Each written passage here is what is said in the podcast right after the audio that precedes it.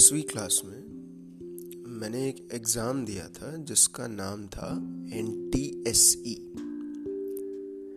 उस एग्ज़ाम में तीन सेक्शंस थे, जिसके पेपर्स थे। एक पहला सेक्शन था मेंटल एबिलिटी का, दूसरा था लैंग्वेज का, और तीसरा था साइंस सोशल साइंस और मैथ का। अब इसमें जो मेंटल एबिलिटी था, मुझे उसके सवाल करने में बड़ा मज़ा आता था। तो मैंने इसकी तैयारी भी की थी। मतलब कुछ मटेरियल मंगाया था, कुछ क्वेश्चंस वगैरह, कुछ एक आध किताब वगैरह ली थी शायद से। हाँ किताब ही ली थी, सही हाँ। वो सॉल्व करी थी। उसके अलावा जो जो तीसरा वाला सेक्शन है, जो है हमारा साइंस और मैथ का, वो भी मैंने अच्छे से उसको किया था प्रिपेयर पर जहाँ तक बात है सोशल साइंस की, उस वक्त वो मेरा था कि यार इसको बस मतलब उतना मेरा स्ट्रॉन्ग पॉइंट उस वक्त नहीं होता था सोशल साइंस में तो वो बस मैंने ऐसे ही मतलब बहुत ज़्यादा मेहनत उसमें नहीं करी थी। बात जो लैंग्वेज पेपर की थी लैंग्वेज पेपर में तो आप समझिए, बिल्कुल भी नहीं करी थी। मैंने कहा, यार इंग्लिश है इंग्लिश इंग्लिश में देंगे इंग्लिश तो आती है। इंग्लिश मीडियम स्कूल में मैं पढ़ता था तो इंग्लिश तो आती है, देख लेंगे, कोई दिक्कत नहीं है। अब बाय द वे एक और चीज़ आपको बता दूँ। फ़र्स्ट इसकी दो स्टेज होती हैं इस एग्ज़ाम की। उस वक्त दो ही होती थी। जो पहली स्टेज है, उसमें इन तीनों सेक्शन के मार्क्स को मिला के मेरिट बनती है। मेरिट मतलब आप ऐसे समझिए, तीनों के मिला के जो मार्क्स आएँगे, वो कट ऑफ़ से ऊपर होने चाहिए।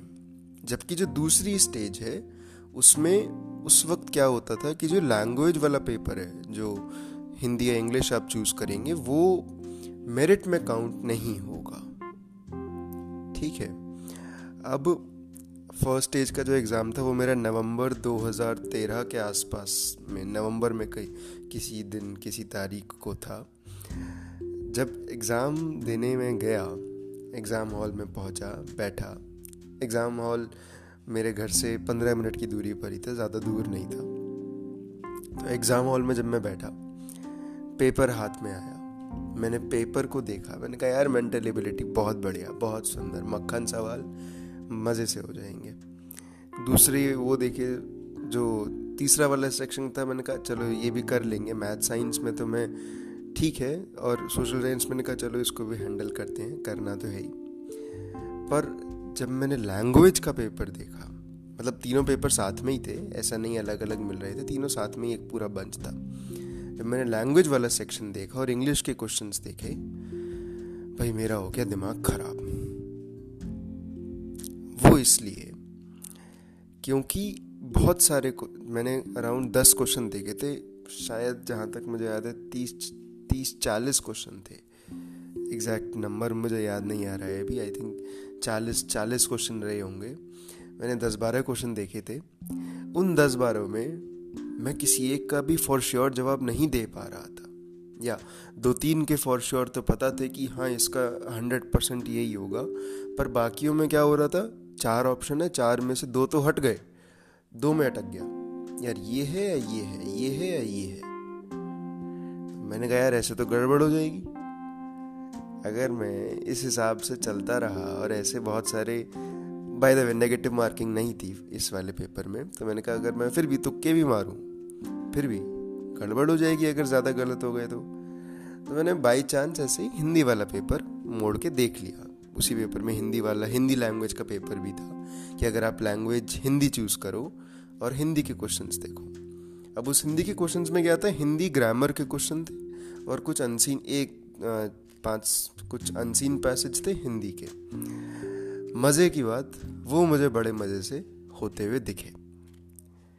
तो मैंने एग्ज़ाम में वहीं बैठ के ओ एम आर में भरा कि मैं हिंदी लैंग्वेज में पेपर कर रहा हूँ, और वही फिर हिंदी लैंग्वेज वाला पेपर मैंने चूज़ करा। एंड फिर वही हिंदी वाला सारे क्वेश्चंस भरे।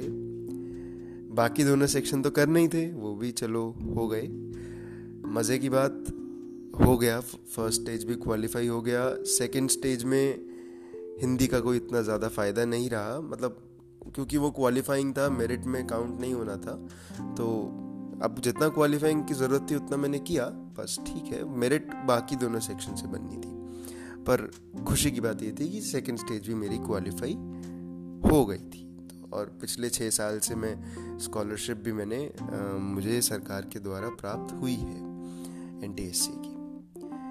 पर इस पूरे सिनेरियो में बड़ी बात ये थी कि जो पहली स्टेज पे मैंने हिंदी चूज़ करी अगर मैं वो चूज़ ना करता मैं लगभग 95, 90, 98 परसेंट श्योर हूँ मेरा हो ही ना पाता।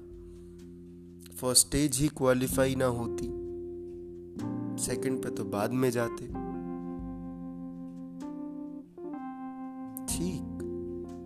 उसके लिए तैयारी कितनी करी थी? ज़ीरो। हिंदी की महज जो भी तैयारी थी मेरी, वो थी सिर्फ़ और सिर्फ़ उतनी जितनी स्कूल में मैम ने पढ़ा दिया। स्कूल में, क्लास टेंथ में हमारा पहला पीरियड हिंदी वाली मैम का होता था, और वो काफ़ी सीनियर टीचर हैं, अभी भी हैं स्कूल में अभी भी पढ़ाती हैं वो। तो उनका, क्या कहते हैं, वो क्लास में थोड़ा सा ध्यान से उसको पढ़ लिया था बस। तो उससे जितना वहाँ से सीखा और जितना मैम ने होमवर्क वगैरह दे दिया, बस उतना कर लिया, काम ख़त्म। उसके अलावा हिंदी कुछ नहीं, कभी पढ़ी भी नहीं उससे ज़्यादा। वो ही इवेंचुअली उसने मुझे, अगर मैं श्रेय दूँ, बाकी दोनों चीज़ें तो चलिए, जो मेंटल एबिलिटी और बाकी साइंस मैथ वगैरह थी, वो तो मैं कर ही रहा था। पर ये जो एक चीज़ है, हिंदी जो मैंने वहाँ एक चॉइस करी और ये हिंदी जो पहले पढ़ी थी, इसने काफ़ी, इसने पूरे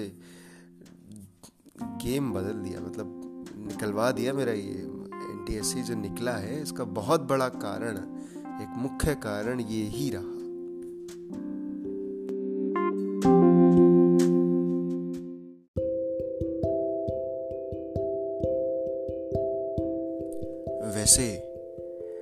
आप इस कहानी में छुपे एक खजाने एक मैसेज को समझ गए ना? नमस्ते।